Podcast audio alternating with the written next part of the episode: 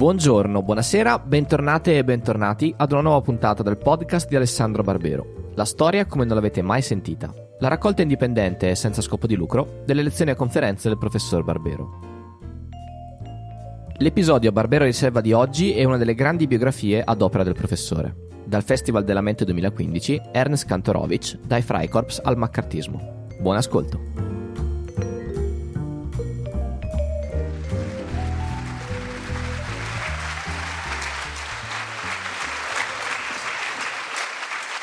Buonasera.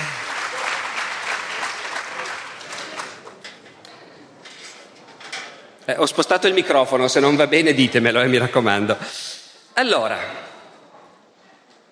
ci sono tre professioni che hanno il diritto di portare la toga. Il giudice, il prete e lo studioso. Quest'abito attesta la maturità mentale di chi lo porta, la sua indipendenza di giudizio e la sua diretta responsabilità verso la sua coscienza e il suo Dio. Significa la sovranità interiore di queste tre professioni, che sono collegate fra loro. Sono le ultime che dovrebbero accettare di agire sotto costrizione e cedere alle pressioni.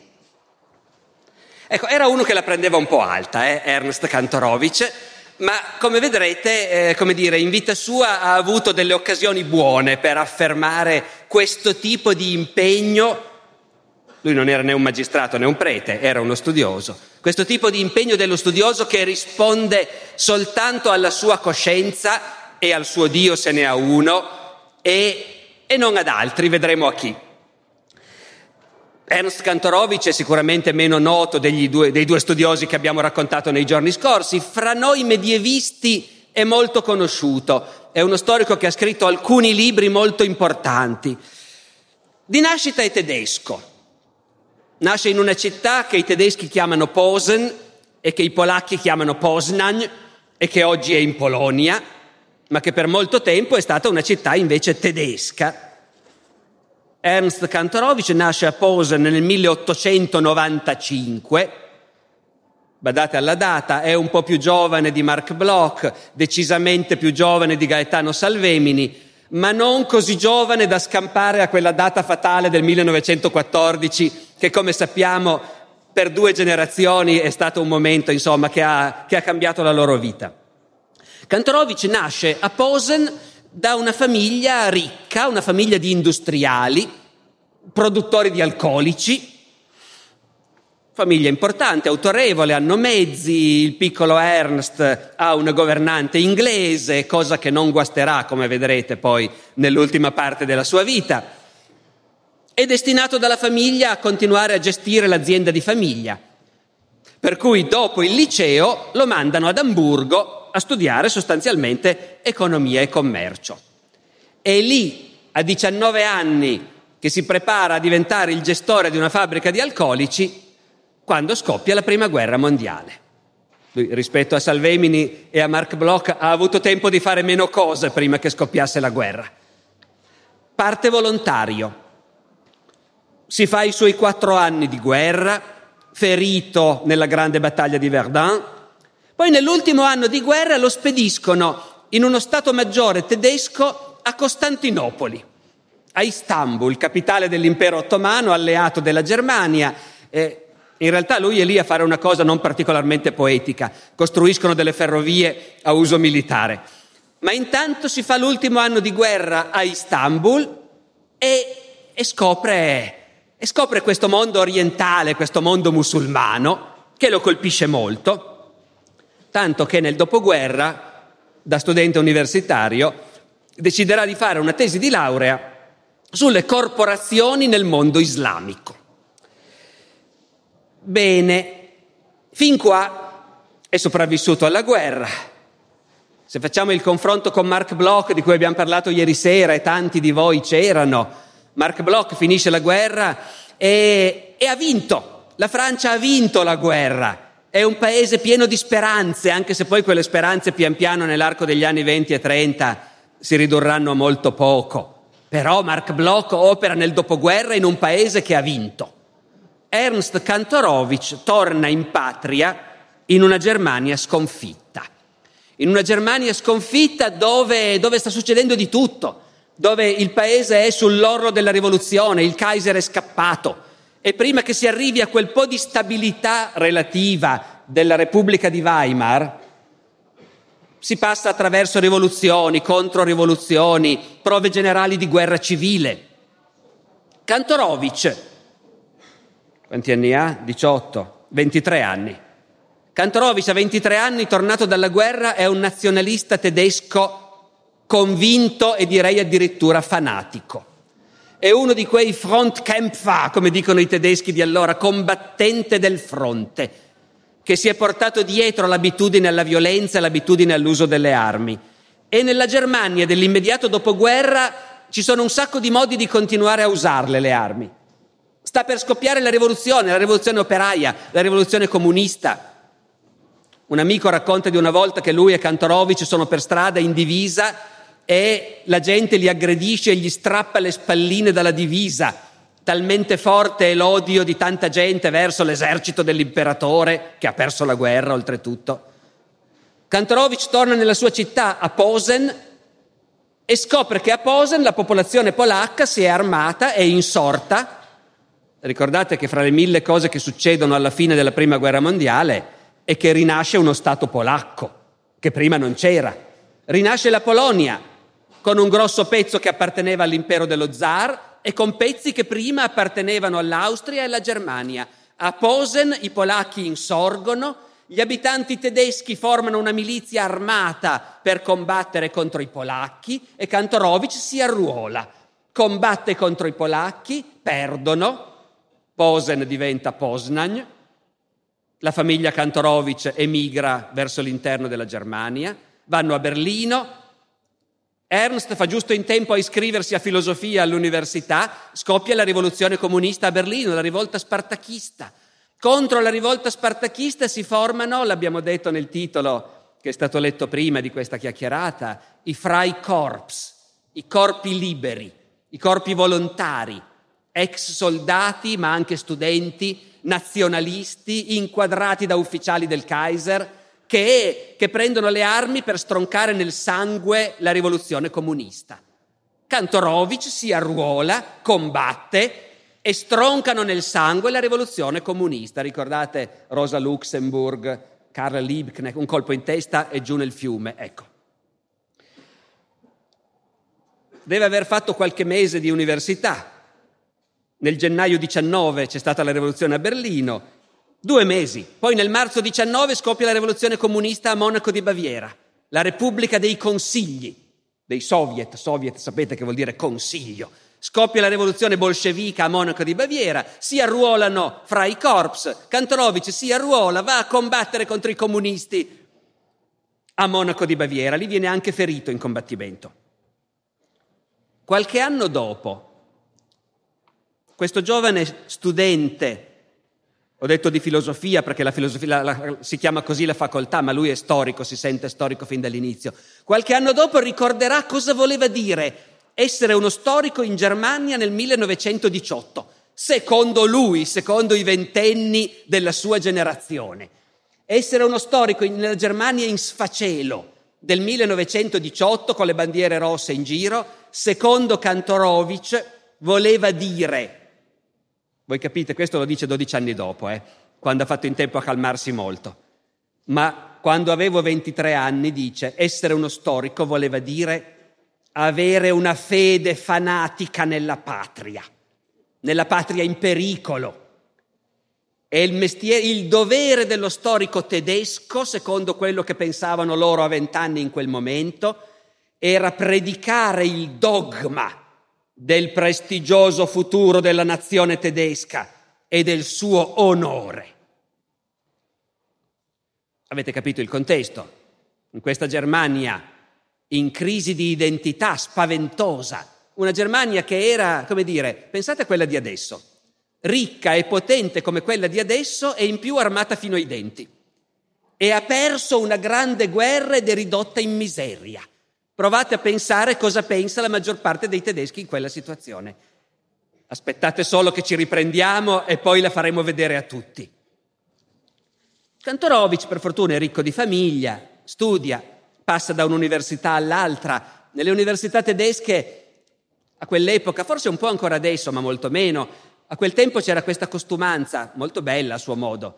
Gli studenti universitari frequentavano diverse università, facevano due semestri magari a Berlino, poi un altri due semestri a Heidelberg, visitavano diversi luoghi del sapere alla ricerca del loro maestro. A Heidelberg nel 1920 Ernst Kantorowicz, 25enne, già con quattro anni di guerra alle spalle più tre guerre civili, incontra il suo maestro. Entra nel circolo di un poeta famosissimo nella Germania di allora, noi oggi l'abbiamo totalmente dimenticato, si chiamava Stefan George. Era un poeta famosissimo che si circondava di giovani, era un po' quello che oggi noi considereremmo un guru, ecco, un uomo che ha un forte carisma e che influenza un gruppo di adepti, di fedeli, che pendono dalle sue labbra. È più che cinquantenne questo poeta, si circonda di giovani, è una specie di profeta. Cosa predica Stefan George ai giovani come Kantorowicz nella Germania in sfacelo degli anni venti? Lui dice in realtà in realtà la vera Germania non è quella che vedete. Esiste un'altra Germania, una Germania segreta, che è fatta dei grandi uomini che sanno essere al di sopra della contingenza del presente. La Germania nella sua storia ha sempre avuto dei grandi uomini che sono tutti collegati fra loro. E in futuro un giorno la Germania segreta trionferà un giorno un'elite, un'aristocrazia di spiriti nobili, di artisti, di saggi, governerà la Germania e il mondo. Ovviamente uno di fronte a tutto questo, sapendo che siamo in Germania negli anni venti, si dice, ehm, sarà una delle cose che hanno un po' preparato il nazismo, per esempio, questa cosa qui, che hanno un po' preparato il culto del Führer, eh, ecco. Non è chiaro, si discute, perché molti giovani intellettuali e aristocratici e ufficiali tedeschi sono passati nel circolo di Stefan George. E se uno va a vedere chi erano i giovani che lo adoravano, ci trova qualcuno che poi è diventato nazista e ci trova anche tanti ebrei, per esempio. Ci trova, per esempio, ancora i due fratelli von Stauffenberg che poi faranno l'attentato a Hitler del 20 luglio 1944 per carità, Juncker prussiani, aristocratici, ufficiali di destra, conservatori, nazionalisti, ma non nazisti. Quindi ci sono molte cose complicate dentro questo circolo di Stefan George dove Kantorowicz da giovane si imbeve di queste idee. La Germania segreta, i grandi uomini, i grandi saggi e poeti e artisti che devono dirigere il mondo. Quanto a Stefan George, cosa pensava dei nazisti non è chiarissimo, anche perché è morto alla fine del 1933 e non ha fatto in tempo a vedere molto. Però quello che si sa è che da un lato i nazisti li trovava un po' disgustosi, li chiama questi boia. Però, però, però l'idea che la Germania finalmente si risollevi, anche se deve essere questo imbianchino Hitler che la riporta su, ecco, a Stefan George forse non dispiaceva tanto, ma insomma lui muore, gli altri restano. Kantorowicz nella prima parte della sua vita e forse in tutta la sua vita, farà in tempo a cambiare molte idee, come vedremo, è influenzato profondamente da quello che ha imparato nell'ambiente di Stefan George. Da un lato molto probabilmente è influenzato in un senso molto, molto forte e privato. Stefan George è omosessuale e ai suoi giovani allievi, ai suoi giovani amici predica una vita di celibato quasi sacerdotale come la sua. Kantorowicz non si è mai sposato, è sempre rimasto uno scapolone celibe, ha sempre avuto una grandissima riservatezza sulla sua vita privata, non sappiamo niente, non ha lasciato niente, documenti, non si sa nulla del suo privato, non ne ha mai parlato. Salvemini, di cui abbiamo raccontato l'altro ieri, ha scritto infiniti libri, memorie di quando ho fatto le elezioni, memorie di quando... Ecco, Kantorowicz niente. Di recente c'è stata una polemica. Uno storico francese, Alain Bourreau, ha pubblicato una biografia di Kantorowicz Adesso magari questa cosa che sto per dire è un dettaglio marginale, ma lo dico lo stesso per darvi l'idea del terreno su cui ci stiamo muovendo. Alain Bourreau ha scritto una biografia di Kantorowicz, ma non si sa niente di Kantorowicz in realtà. Alain Bourreau ha inventato, o meglio, ha detto, è stato combattente dei Freikorps. Prendiamo le memorie di altri combattenti dei Freikorps e così proviamo a vedere cosa poteva aver pensato Kantorowicz in quel momento. In questo libro Alain Bourreau, questo libro dal metodo discutibile evidentemente, Alain Bourreau dice, tutti sapevano, in America, anticipo, alla fine lo porteremo in America Kantorowicz, dove vedrete cosa gli succede. Eh, in America, nelle università americane, tutti sapevano che Kantorowicz era omosessuale. Un allievo americano di Kantorowicz, che poi è stato suo collega, ha voluto intervenire e puntualizzare. Momento, Sospettavamo che fosse omosessuale, ma non l'ha mai saputo nessuno. Della sua vita privata non si sapeva niente.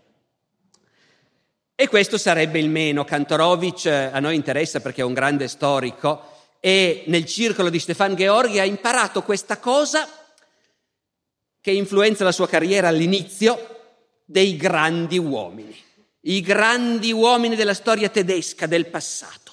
Ce n'è uno che gli interessa più di tutti e che interessa anche a noi italiani perché è l'imperatore Federico II di Svevia, che era più italiano che tedesco, come lo stesso Kantorowicz sapeva benissimo. Kantorowicz si innamora di Federico II di Svevia. Nel 1924 si festeggiano i 700 anni della fondazione dell'Università di Napoli, fondata da Federico II nel 1224. 700 anni dopo, nel 1924, Kantorowicz e un gruppo di giovani amici tedeschi fanno un pellegrinaggio a Palermo per portare una corona sulla tomba di Federico II. E la corona porta una dedica all'imperatore Federico II da parte della Germania segreta. In Italia Kantorowicz dice, e scrive poi a casa, qui gli italiani sono tutti impazziti per Federico II. Sostanzialmente sui giornali si dice, prima di Mussolini un altro grande ha voluto rendere imperiale l'Italia e così via. E Kantorowicz ci sghignazza abbastanza questa idea che gli italiani e Mussolini si vogliono annettere Federico II. Fatto sta che quella è la sua passione di quegli anni e nel 1927 Kantorowicz scrive il suo libro più famoso, ancora oggi si trova tranquillamente in libreria in Italia, tradotto in italiano, che è la sua biografia dell'imperatore Federico II.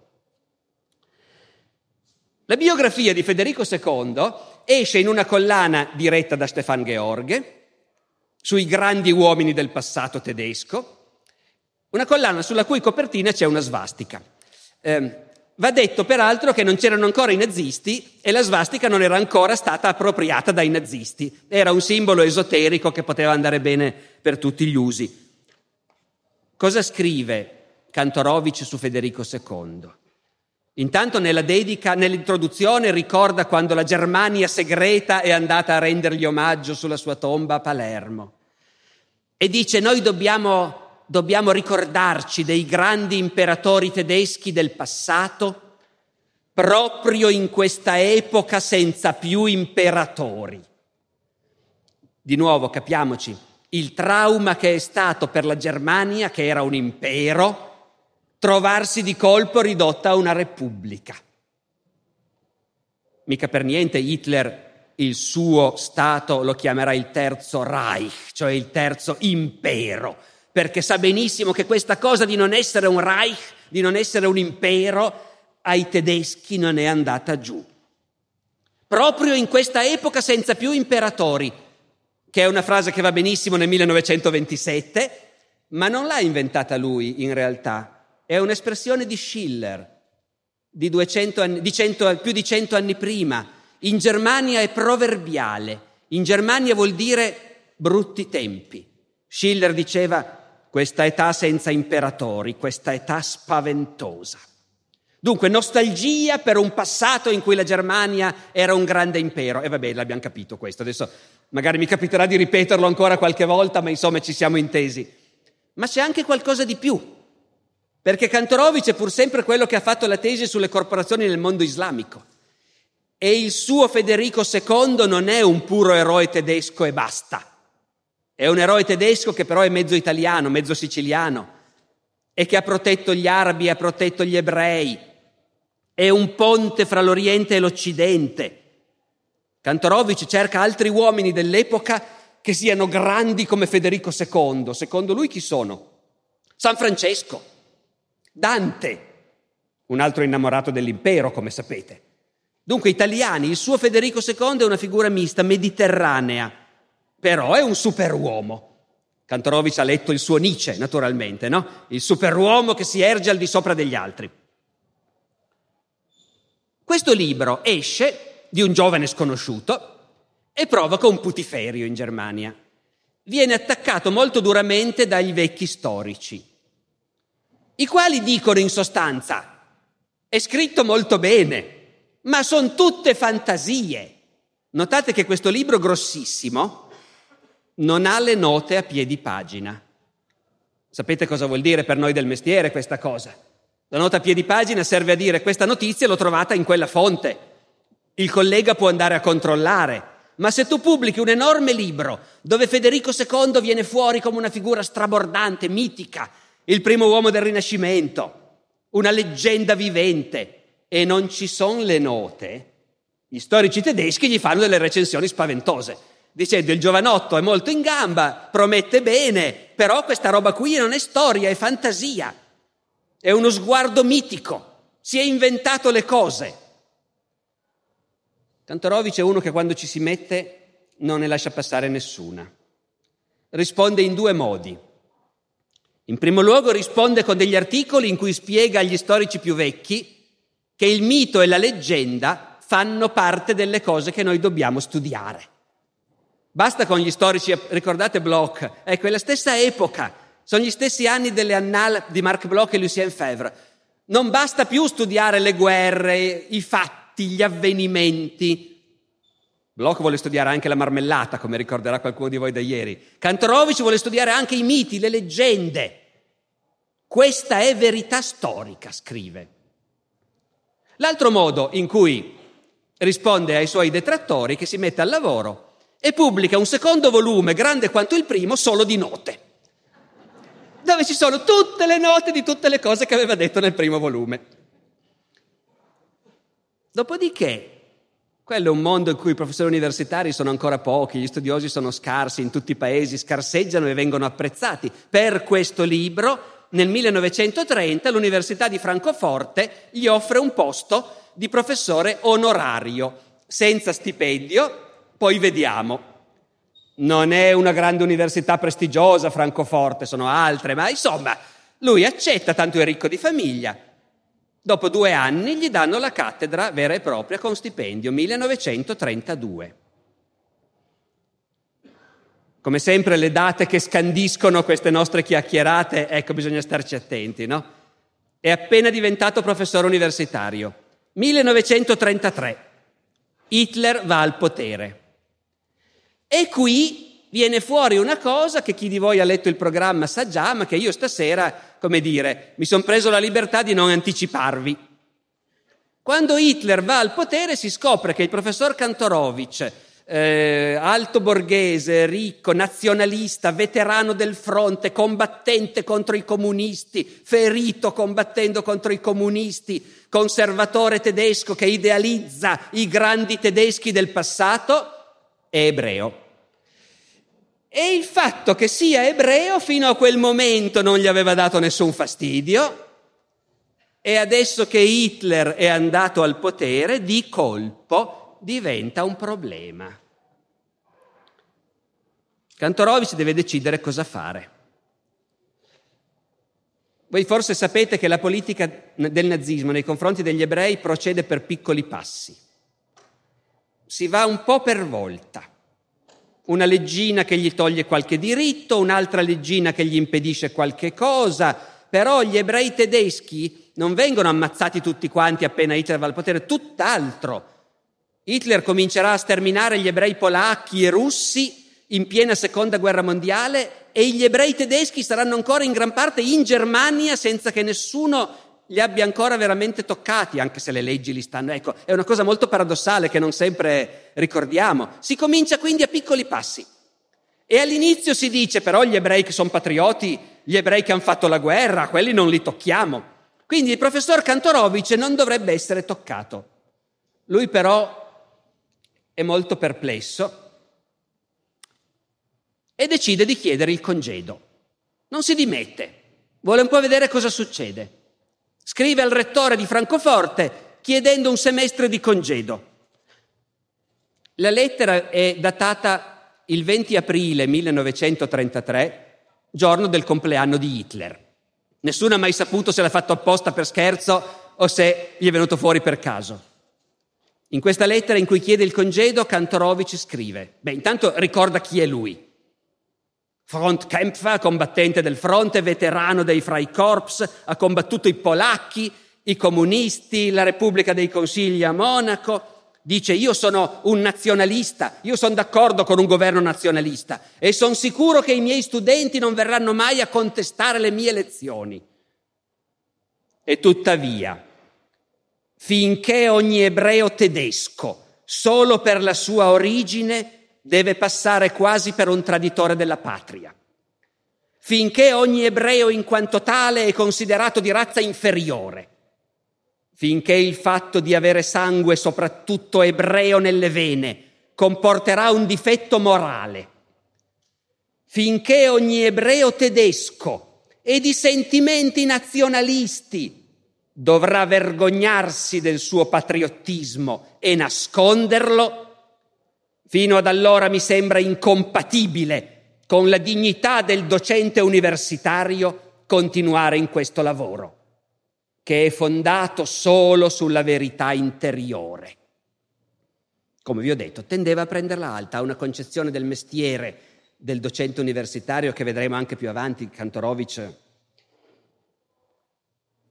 Nelle lettere di quei mesi lo si vede che oscilla, come tanti bravi tedeschi devono aver oscillato perché voi capite, questi qua promettono di riportare la Germania a essere un grande impero, quello che abbiamo tutti aspettato per 15 anni. È difficile dire di no. D'altra parte, cosa sia il nazismo si vede subito. Kantorovic è particolarmente scandalizzato da quella politica nazista che viene applicata fin dall'inizio e che si chiama, loro la chiamano in tedesco la Gleichschaltung, l'allineamento, vale a dire un solo partito, tutti gli altri non ce n'è bisogno.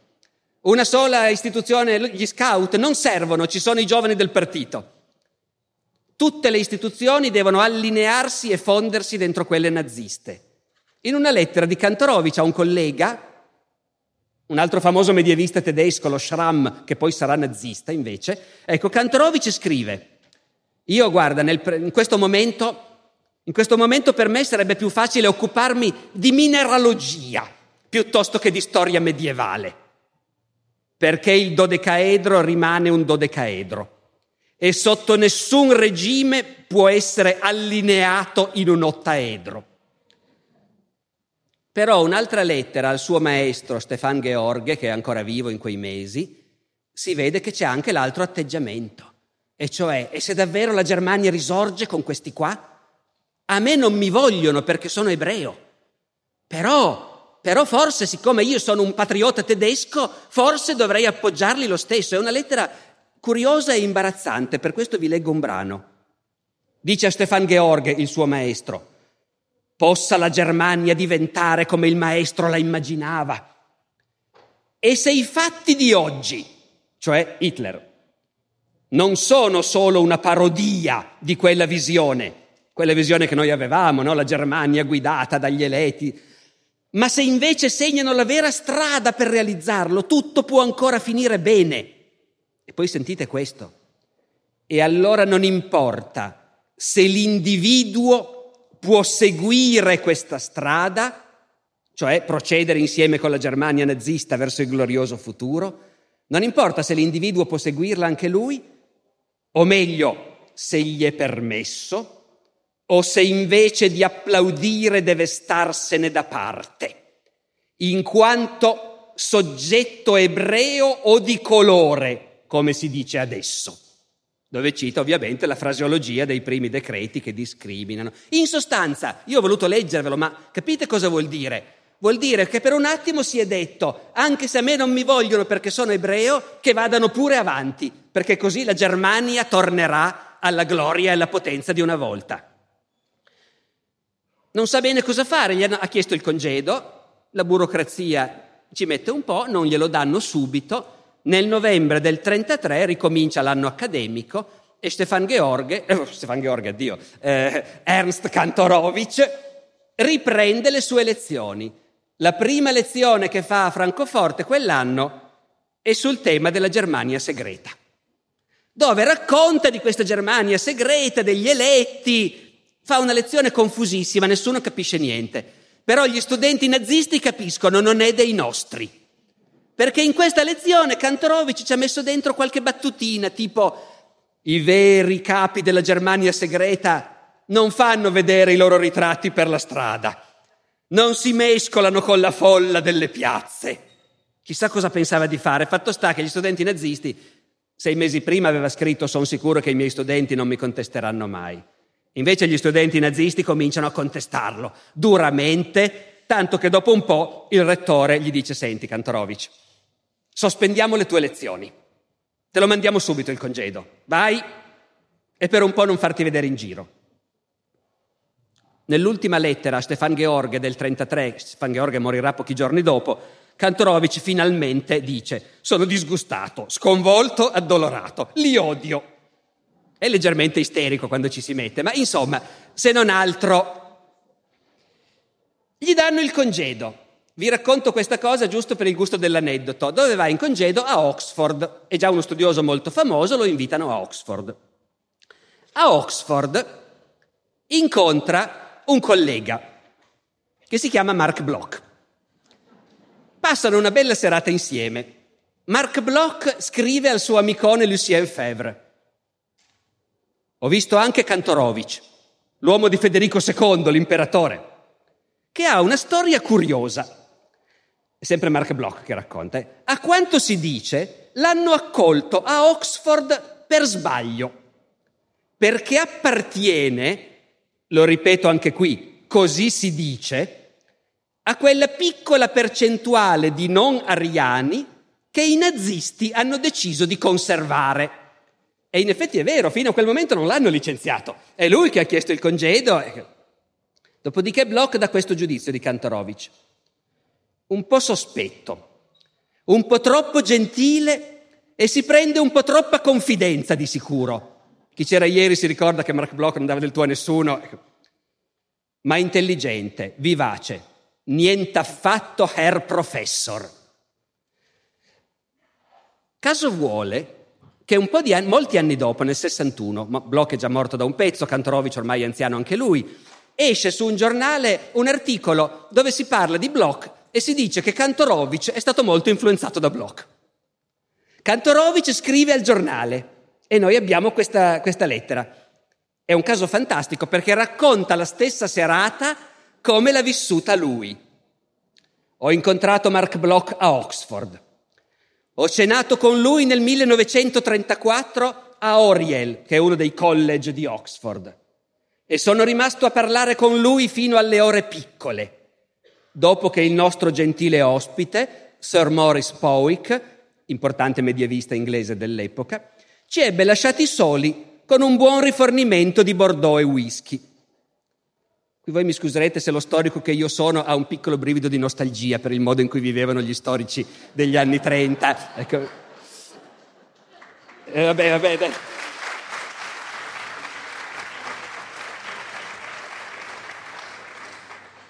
Entrambi, Kantorowicz che racconta l'incontro con Bloch, entrambi ci siamo così eccitati nel corso della conversazione che non stavamo seduti ma in piedi davanti al caminetto a scambiarci argomentazioni su quasi ogni soggetto possibile. Chissà cosa avrebbe detto se avesse saputo che Bloch ha detto sì, un po' viscido, ma insomma, vabbè, in ogni caso, vabbè. Eh, comunque, Kantorowicz finisce dicendo, però voi ragazzi sbagliate a dire che mi ha influenzato molto. Bloch era un grande, ma non mi ha influenzato tanto, perché lui aveva questa passione interiore, questo fuoco. È una cosa che io non sono mai riuscito ad avere. Kantorowicz si considera come storico, ormai da vecchio, deve ancora fare della strada, eh, come vedremo, rispetto al Federico II, si considera un freddo, non un passionale come Mark Bloch. Bene, fa un semestre a Oxford, poi torna in Germania. In Germania scopre che lo riprenderebbero anche all'università, però adesso bisogna fare il giuramento di fedeltà a Hitler. E lui rifiuta e va in pensionamento anticipato. Qui c'è un piccolo dettaglio di quelli surreali su come funziona il mondo, forse la Germania in particolare. Il professor Kantorowicz va in pensionamento anticipato, è ebreo, ma è un ebreo tedesco. Fatto sta che l'università, poi emigrerà in America più tardi, l'Università di Francoforte continua a pagargli la pensione in America fino al 1941. Quando Hitler dichiara guerra all'America, finalmente smettono di mandargli la pensione in California, però fino a quel momento gliela mandano. Va in America, vi dicevo, non subito, è un testardo, prova a restare in Germania, fino al 38 resta in Germania. Viaggia, prende appunti, scrive un grande libro, poi quando si prepara ad andare dall'editore per pubblicarlo, esce una nuova leggina nel 38 che vieta agli ebrei di pubblicare libri.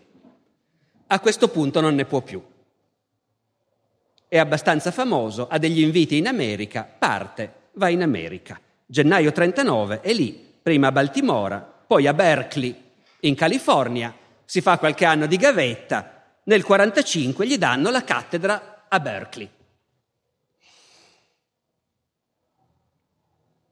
Arrivando in America, Kantorowicz è un altro uomo. Una cosa che colpisce chi lo conosceva prima e che colpisce noi che leggiamo le cose che lui scrive. Il nazionalista tedesco che era da giovane adesso non ne può più della Germania. Gli sono cadute tutte le illusioni. Diventa molto antitedesco, anzi. Cambia perfino la pronuncia del nome perché in Germania pronunciava Kantorowicz, che per i tedeschi suona meglio. In America comincia a pronunciare Kantorowicz, che invece funziona meglio per gli americani ripudia il suo libro su Federico II, al diavolo i grandi tedeschi del passato. Quando gli parlano di quel libro dice quel bastardo, non parla dell'imperatore, parla del libro proprio. In un'occasione dice l'autore di quel libro è morto molti anni fa. Il libro è famosissimo, gli propongono di ristamparlo, lui si oppone con questo ragionamento. Mi risulta che quel libro Göring lo ha mandato in regalo a Mussolini con dedica e che Himmler lo teneva sul comodino, perciò quel libro non lo ristampate. Qualcuno si stupisce di come ha fatto in fretta a cambiare. Abbiamo una citazione curiosa di un altro ebreo tedesco che arriva in America negli anni della guerra, un filosofo, Karl Löwit. Karl Löwit, anche lui esule dalla Germania, arriva a Berkeley nel 1941 e nel suo diario annota eucalipti, bellissima vista sulla baia, sapete che l'Università di Berkeley sta vicino a San Francisco, sulla baia di San Francisco, posto meraviglioso. Vado a trovare Kantorowicz, che ora ha scambiato la Germania segreta con la California. E dice, beh, comunque, dopodiché quello che vede Levitt a casa di Kantorowicz è un'infinità di bottiglie di liquore in una grottesca villa da diva del cinema. Quindi la California ha le sue caratteristiche ovviamente, Kantorowicz ci si tuffa a corpo morto. Oh, siccome si rischia di scherzare troppo, ma lui era un uomo strano, eh? Comunque, in questi anni in cui vive la vita del divo di Hollywood insegnando a Berkeley, poi dalle sue carte viene fuori che molti altri e anche lui a un certo punto si stanno dando da fare per ottenere un visto americano per i suoi parenti che sono rimasti in Germania, perché lui ha lasciato in Germania la mamma, una cugina, Gertrude, che è una poetessa abbastanza famosa, una cuginetta. Ve l'ho detto che sappiamo poco di lui. È venuto in America mollando tutti in Germania, non sappiamo cosa pensa, però poi, quando è sistemato in America, comincia a trafficare per ottenere il visto, ma ormai è troppo tardi. Moriranno tutte e tre nel campo di concentramento di Theresienstadt, che come sapete è quel campo di concentramento modello riservato agli ebrei per bene tedeschi, dove andava anche la Croce Rossa eh, e dove però quelli portati lì bene o male sono morti tutti finalmente in un modo o nell'altro comunque, ecco. Dopodiché non sappiamo quanto si è preoccupato per tutto questo, non sappiamo niente di cosa pensava lui veramente di tante cose. Ma sappiamo che a Berkeley diventa una star. Il professor Kantorowicz è adorato dai suoi studenti e non solo dal mondo intellettuale di San Francisco. I suoi studenti ricordano, ma venivano poeti, scrittori, artisti, economisti a sentire le sue lezioni. Era un uomo talmente colto Qui devo anticipare un tema che poi tornerà fuori fra poco. È un europeo e gli intellettuali americani in quegli anni hanno ancora un complesso di inferiorità. Quello che arriva dall'Europa gli se... e poi Kantorowicz è un uomo coltissimo, sa tutto. Insomma, li sbalordisce. È un grande padrone di casa che invita volentieri in questa sua villa da diva di Hollywood per l'appunto, grande cuoco, esperto di vini. Eh, ecco, aveva un soprannome, EK, che sarebbe la pronuncia tedesca delle sue iniziali, EK. Ve lo dico perché sappiamo così poco dell'intimità di quest'uomo che già un dettaglio così vuol dire qualcosa. Gli amici lo chiamavano EK. E c'è un aneddoto di un amico che un giorno è a casa sua, Kantorowicz sta partendo per un viaggio, l'amico vede che mette in valigia una scatola di tartufi. Dice così, non so bene se fosse un barattolo, eh, comunque dice una scatola di tartufi. E l'amico gli dice, EK, ma devi fare un regalo? E Kantorowicz risponde, ah no, non viaggio mai senza tartufi. È un grandissimo amante di vini in un'America che conosce ancora poco il vino a quell'epoca, per cui tutti lo ammirano, è un conoscitore. A tal punto, vi racconto ancora questo aneddoto, anche se è un aneddoto sciocco. Quando avrà 60 anni nel 55, i suoi amici vogliono fargli un regalo. Fra questi amici c'è un grandissimo storico dell'arte, Erwin Panofsky. Anche lui ebreo tedesco, figlio di industriali, scappato in America, cioè insomma gli amici poi si trovano fra loro. Panofsky è un grande storico dell'arte, dice facciamogli una medaglia d'argento con una raffigurazione classica. Ho trovato un'antica medaglia che raffigura la dea Atena, dea della scienza, e il dio Bacco, dio del vino. Glieli mettiamo insieme sulla medaglia con eh, una, una scritta del tipo stanno bene insieme o una cosa così, in latino. Eh, poi Kantorowicz quando lo viene a sapere dice no, no, no, io non voglio festeggiamenti, non voglio regali, non voglio che si parli di me, niente, non gliela lascia fare. Dopodiché in California si trova così bene che spesso gli capita di confidare agli amici, questa è la mia ultima casa, non dovrò mai più traslocare. E invece la storia è ancora lì che lo aspetta al varco perché nel marzo 1949 succede, cosa sta succedendo al mondo? Guerra fredda, maccartismo in America, l'isteria anticomunista, la caccia alle streghe, il comitato di McCarthy per trovare i comunisti nel... Ecco, Succede una storia che adesso vi racconterò per tutto quel quarto d'ora che ci rimane di lezione, quindi prendetevela comoda, eh, perché la storia è la storia cruciale con cui si conclude la vicenda di Kantorowicz e che dà un altro senso alla sua figura. Il consiglio di amministrazione dell'Università della California decide di fare una bella figura in questo momento in cui il paese è in lotta contro il comunismo, decidendo che ogni professore dell'università dovrà prestare ogni anno uno speciale giuramento in cui garantisce di non essere un sovversivo, un comunista o cose del genere. Qui vi do un piccolo dettaglio per capire la situazione. Università, l'Università della California a Berkeley e Los Angeles è un'università statale, non è la tipica università privata americana, è dello Stato della California. Le università americane all'epoca sono già benedette da quella cosa meravigliosa che noi non avevamo fino a pochissimo tempo fa, e che invece è stata regalata anche alle nostre università italiane con l'ultima riforma. Un consiglio di amministrazione formato non dai professori, ma da esponenti del mondo politico e della cosiddetta società civile. In Italia oggi non è detto, all'epoca in America in genere queste persone non sanno niente di cos'è l'università, ma la devono gestire. Nel consiglio di amministrazione di Berkeley ci sono il governatore della California, miliardari assortiti, banchieri, avvocati di miliardari e così via. L'ammiraglio Chester Nimitz che ha vinto la battaglia delle Midway e che hanno messo lì per bellezza. Questo corpo dei reggenti dell'Università della California decide che tutti i professori dovranno prestare questo giuramento di fedeltà. Non credo e non sono membro né sostengo alcun partito o organizzazione che propone o insegna il rovesciamento del governo degli Stati Uniti con la forza o la violenza. Al consiglio di amministrazione sembra una cosa normalissima e ovvia. L'intera America sta lottando contro il comunismo. Ci sono alcuni piccoli paradossi che io stesso non sapevo e ho scoperto preparando questa chiacchierata. Per esempio, che il Partito Comunista negli Stati Uniti non è illegale. Esiste legalmente e i cittadini hanno diritto di farne parte. Però c'è un consenso diffuso che se sei comunista non puoi essere impiegato dello Stato, non puoi essere insegnante e così via. E questo sono più o meno tutti d'accordo. I professori dell'Università della California sono nel complesso conservatori, anticomunisti, però questa cosa che il consiglio di amministrazione si è inventato per far bella figura, improvvisamente scatena una catastrofe che nessuno si immaginava. Tanto per cominciare si crea una certa atmosfera di sospetto. I professori dicono, ma perché noi dobbiamo firmare?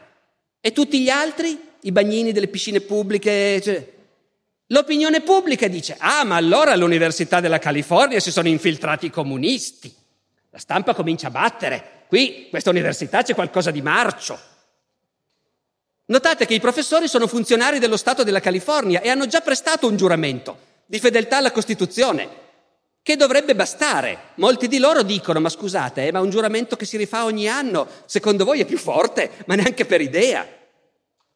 Qualcun altro dice, ma ragazzi, ma secondo voi se uno è davvero comunista arriva lì e dice ah no, io non posso firmare perché sono comunista? Ma scherzate?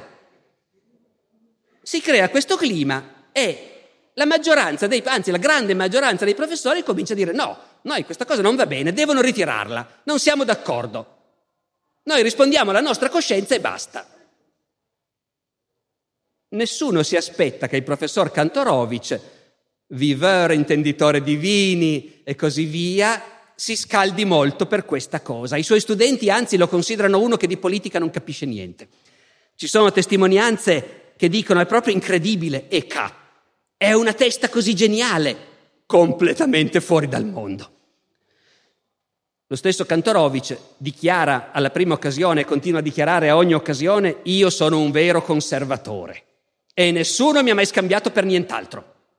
Dopodiché, questo vero conservatore, ferito combattendo contro i comunisti, eccetera, eccetera, eccetera, si alza in senato accademico e fa uno straordinario discorso in cui dice queste robe qua le hanno fatte Mussolini in Italia e Hitler in Germania.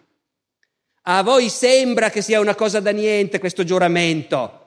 Certo, chi di noi è un sovversivo? Nessuno. E quindi uno dice cosa sarà mai? Firmiamo ma dice io sono uno storico, io ne ho visti tanti di giuramenti nella storia, voi non sapete come funziona. Si fa un giuramento che sembra innocuo, poi dopo un po' di tempo si aggiunge una paroletta, se ne toglie un'altra, si cambia un verbo, non sono mai stato, diventa non sarò mai e così via, e non puoi più tornare indietro.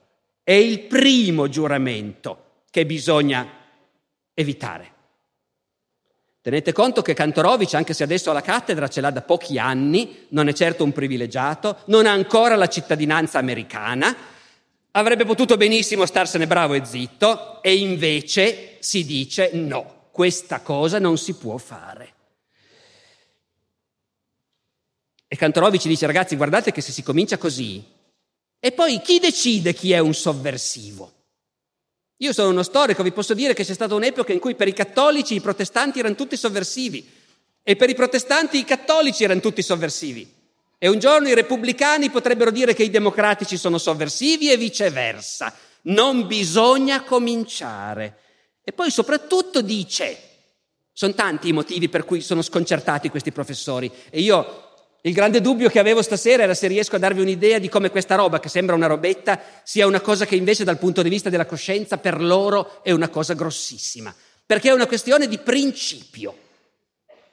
Io devo rendere conto al consiglio di amministrazione delle mie opinioni politiche, ma io rendo conto alla mia coscienza e a Dio se ci credo delle mie opinioni politiche, non al consiglio di amministrazione. E se il consiglio di amministrazione mi dice firma se no ti caccio, allora questo è un ricatto. E se io cedo al ricatto, con che faccia vado poi davanti ai miei studenti? Che sanno che io sono lì solo perché ho fatto una cosa contro la mia coscienza per non perdere la pagnotta. Ho cominciato fin dall'inizio dicendovi che Cantorovic è uno che tende a prenderle alte le cose, ma questa cosa così qui la prendono alta tutti. Questa crisi scatena nel mondo universitario americano un conflitto che è passato alla storia, l'anno del giuramento. Ci sono intere biblioteche di libri e studi su cosa è successo l'anno del giuramento. Tanto per cominciare succede che Cantorovic aveva ragione. Una settimana dopo il testo del giuramento cambia. Adesso bisogna anche dichiarare che non si hanno impegni in conflitto con la propria responsabilità. E cosa vuol dire? Però tu devi giurarlo. E c'è anche scritto finalmente chiaro e tondo che giurare è la condizione per avere lo stipendio. Kantorovic scrive a un collega. Puoi anche includermi fra quelli così che tutti accusano di orgoglio accademico, di essere solo dei professori presuntuosi. O puoi chiamarmi un ebreo o un tedesco idealista, ma io sono e cerco di essere, sia come ebreo che come tedesco, anche un eterno nemico dei barbari. Non importa se la barbarie sia bruna o nera o rossa, e se si manifesti con la brutta faccia di Mr. Stalin, di Mr. Hitler o del consiglio di amministrazione dell'università. Dopodiché comincia una durissima polemica sui giornali. Ovviamente ci sono i giornali conservatori che dicono, vedete, sono tutti comunisti i professori di Berkeley. Gli studenti sconcertati, la stampa progressista che invece prende posizione dall'altra parte. E Kantorovic che interviene continuamente nella polemica sui giornali, toccando una serie di punti. Dice, questi qua del Consiglio di amministrazione hanno detto che noi siamo solo degli ingenui professori fuori dal mondo, che non, conos- non abbiamo idea della minaccia comunista. Se io veramente ho combattuto contro i comunisti tre volte col fucile in mano, magari ne so qualcosa di più che non questi signori del Consiglio di amministrazione. Dice anche, il Consiglio di amministrazione ritiene di poterci licenziare come vuole. In sostanza ci considera dei dipendenti del Consiglio di amministrazione stesso, come se fossimo gli uscieri o i giardinieri. Qui c'è una cosa molto delicata perché del resto io sono qui a raccontarvi cosa pensa Kantorovic, mica a dire se aveva ragione o no. Kantorovic dice un momento, noi non siamo i dipendenti del consiglio di amministrazione, noi siamo l'università, noi e gli studenti siamo l'università, così come i vescovi e i fedeli sono la Chiesa Avete mai visto un vescovo che picchetta una chiesa? Così un professore non picchetta l'aula, non è sindacalizzato, all'epoca si usava così, perché non ha una controparte, un datore di lavoro contro cui combattere. Noi siamo l'università. Si può immaginare un'università senza neanche un giardiniere o un usciere. Si può immaginare un'università senza neanche una segretaria e perfino, visione meravigliosa, senza neanche un consiglio di amministrazione. Ma non si può immaginare un'università senza professori e studenti. Il consiglio di amministrazione tiene duro, entro il primo ottobre 49 bisogna firmare. Cantorovic non firma e scrive una lettera dove dice io mi sono arruolato volontario due volte per combattere i comunisti, ma ho anche capito che in quel modo lì, senza volerlo, ho aperto la strada ai nazisti. Adesso non sono più disposto a compromessi. La faccio breve, il consiglio di amministrazione prima dice vabbè dai facciamo un compromesso appunto, eh, chi non firma verrà esaminato dal senato accademico e se il senato accademico trova che non è un comunista può restare. Una trentina non firmano. Un mese dopo il consiglio di amministrazione si rimangia tutto e li licenzia. Con una discussione molto violenta in cui qualcuno dice ma allora li licenziamo per che cosa? Non sono certo comunisti, questi qua lo sanno tutti, li licenziamo perché ci hanno disubbidito. La faccenda si è ridotta a questo. Il consiglio di amministrazione vuole comandare e i professori non vogliono che comandi. In 26 tengono duro e vengono licenziati. Tra loro ci sono due italiani, lo dico così. per dettaglio, Leonardo Olsky, storico, ebreo, italiano, e un fisico nucleare, Giancarlo Vick. Ora, quello che va sottolineato per arrivare a avviarci alla conclusione è che questa vicenda, che non è finita la vicenda, eh, perché a questo punto la lotta continua, come si dirà poi in epoca successiva, eh, è che il mondo universitario americano e di mezzo mondo in realtà sta guardando allibito quello che succede a Berkeley. I giornali americani più progressisti sono sconvolti. Il New York Herald Tribune scrive questa università va incontro al disastro. E la cosa più comica è che nessuno pensa che ci siano davvero dei comunisti fra i professori, neanche il consiglio di amministrazione lo pensa. Ma soprattutto quello che succede è che da tutte le parti arrivano misure di solidarietà nei confronti dei licenziati. Parecchie altre università passano un accordo per cui i professori rinunciano a una piccola quota di stipendio per creare un fondo per sostenere i licenziati. Da Princeton, che è Princeton, arriva una lettera di questo tenore. Naturalmente qui siamo tutti scioccati dalla superstizione medievale, o dobbiamo dire sovietica, del vostro consiglio di amministrazione. Tutta una serie di grandi studiosi che vengono invitati a Berkeley, perché voi sapete, adesso qui stiamo parlando di Berkeley che attraversa una crisi pazzesca in questo momento, ma l'università americana è un corpo straordinario, di un'apertura e di una ricchezza, specialmente in quegli anni, e la sua potenza è data anche dal fatto che in genere è la qualità degli studiosi l'unica cosa che conta e le università fanno a pugni per strapparsi gli studiosi più in gamba. A Berkeley scoprono una cosa sconcertante. Scrivono a un grande fisico per offrirgli una cattedra e il grande fisico risponde no scusate io a Berkeley non ci vengo. Scrivono a un grande scrittore, Robert Penn Warren, uno dei più grandi scrittori di quel momento in America, offrendogli di venire a tenere delle lezioni a Berkeley. Penn Warren scrive mi dispiace, a Berkeley non ci vengo e ho i miei motivi e anzi scriverò i giornali per spiegare perché non ci vengo, perché lì la libertà accademica non esiste più, da quando se non firmi quello che ti dice il consiglio di amministrazione vieni licenziato. Il risultato è che l'Università di Berkeley sprofonda nel caos. I professori che mancano non possono essere sostituiti, gli studenti smettono di iscriversi, moltissimi corsi devono essere aboliti, ci sono dei paradossi. Tre dei dimissionari sono i tre principali fisici del Dipartimento di Fisica Nucleare. Hanno fatto la bomba atomica. Hanno tutti i certificati delle, della CIA e dell'FBI al più alto livello, possono conoscere tutti i segreti militari degli Stati Uniti e li licenziano perché non firmano il giuramento che loro non sono comunisti. Il Dipartimento di Fisica Nucleare va a rotoli. Saltano i contratti perché naturalmente le università americane fanno ricerca e fanno ricerca col privato, con i loro laboratori e hanno contratti miliardari, ma se quel fisico a cui volevo fare quel lavoro da un milione di dollari non c'è più, io il contratto lo straccio. E tutta l'America guarda l'Università di Berkeley, che da grandissima università di punta è diventata la burletta di tutti gli Stati Uniti. Scrive il San Francisco Chronicle. E di nuovo, per dirvi che appunto a noi oggi possono sembrare cose da poco rispetto ai problemi che abbiamo oggi nel nostro paese, nella nostra università.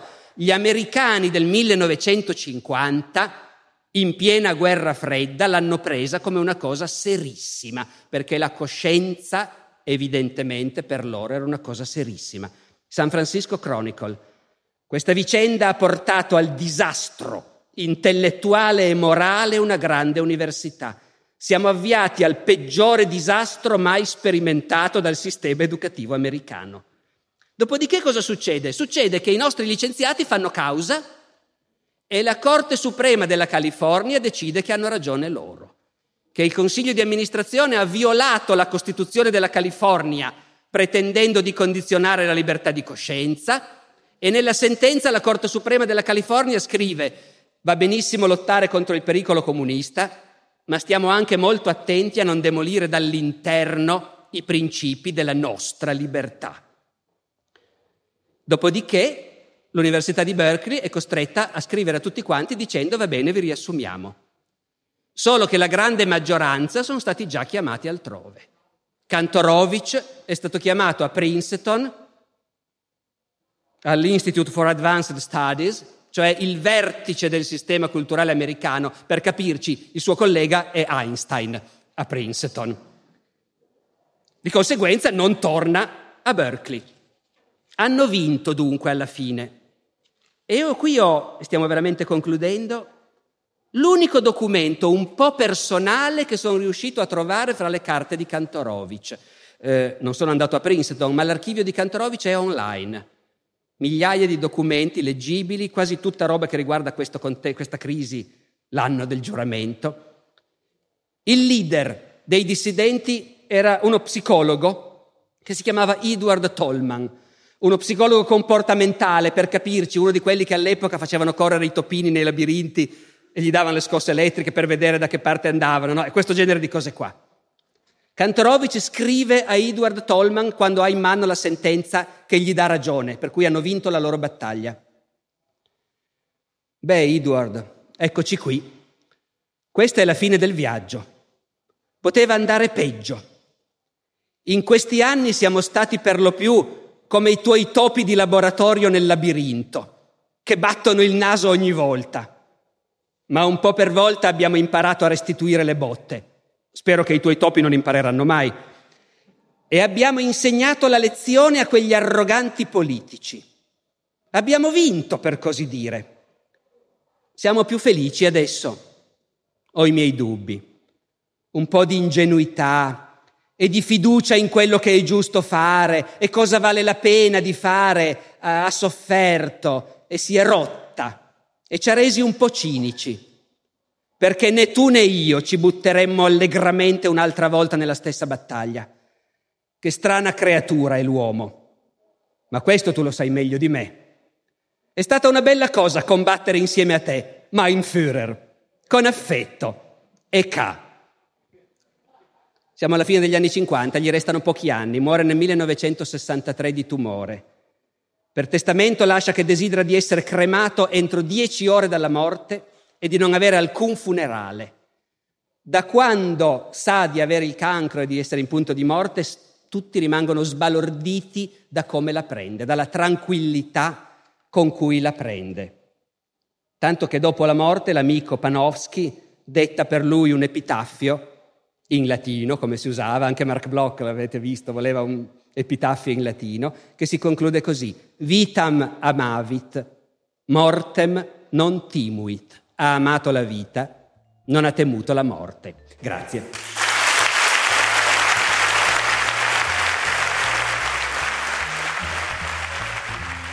Grazie per aver ascoltato anche questa puntata del podcast di Alessandro Barbero. Nella descrizione dell'episodio trovate il link al sito del Festival della Mente.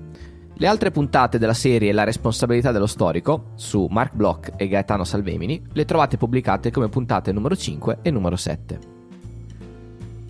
Come ogni settimana, non lasciatevi sfuggire l'occasione della community e del palco del mercoledì. Ci troviamo alle 21 sulla community Discord per discutere, chiacchierare e fare quattro parole su questa puntata, in realtà su di tutto. L'ultima volta abbiamo parlato di Lada e abbiamo raccontato qualche barzelletta sulle Lada. Se non sapete cosa sono, venite nel parco di mercoledì, il mercoledì prossimo, che è il primo dicembre e, e unitevi alla discussione. La musica è come sempre il George Street Shuffle di Kevin MacLeod in competent.com, pubblicato con licenza Creative Commons CC BY 4.0. Ci sentiamo la settimana prossima con una nuova puntata del podcast di Alessandro Barbero. Ciao!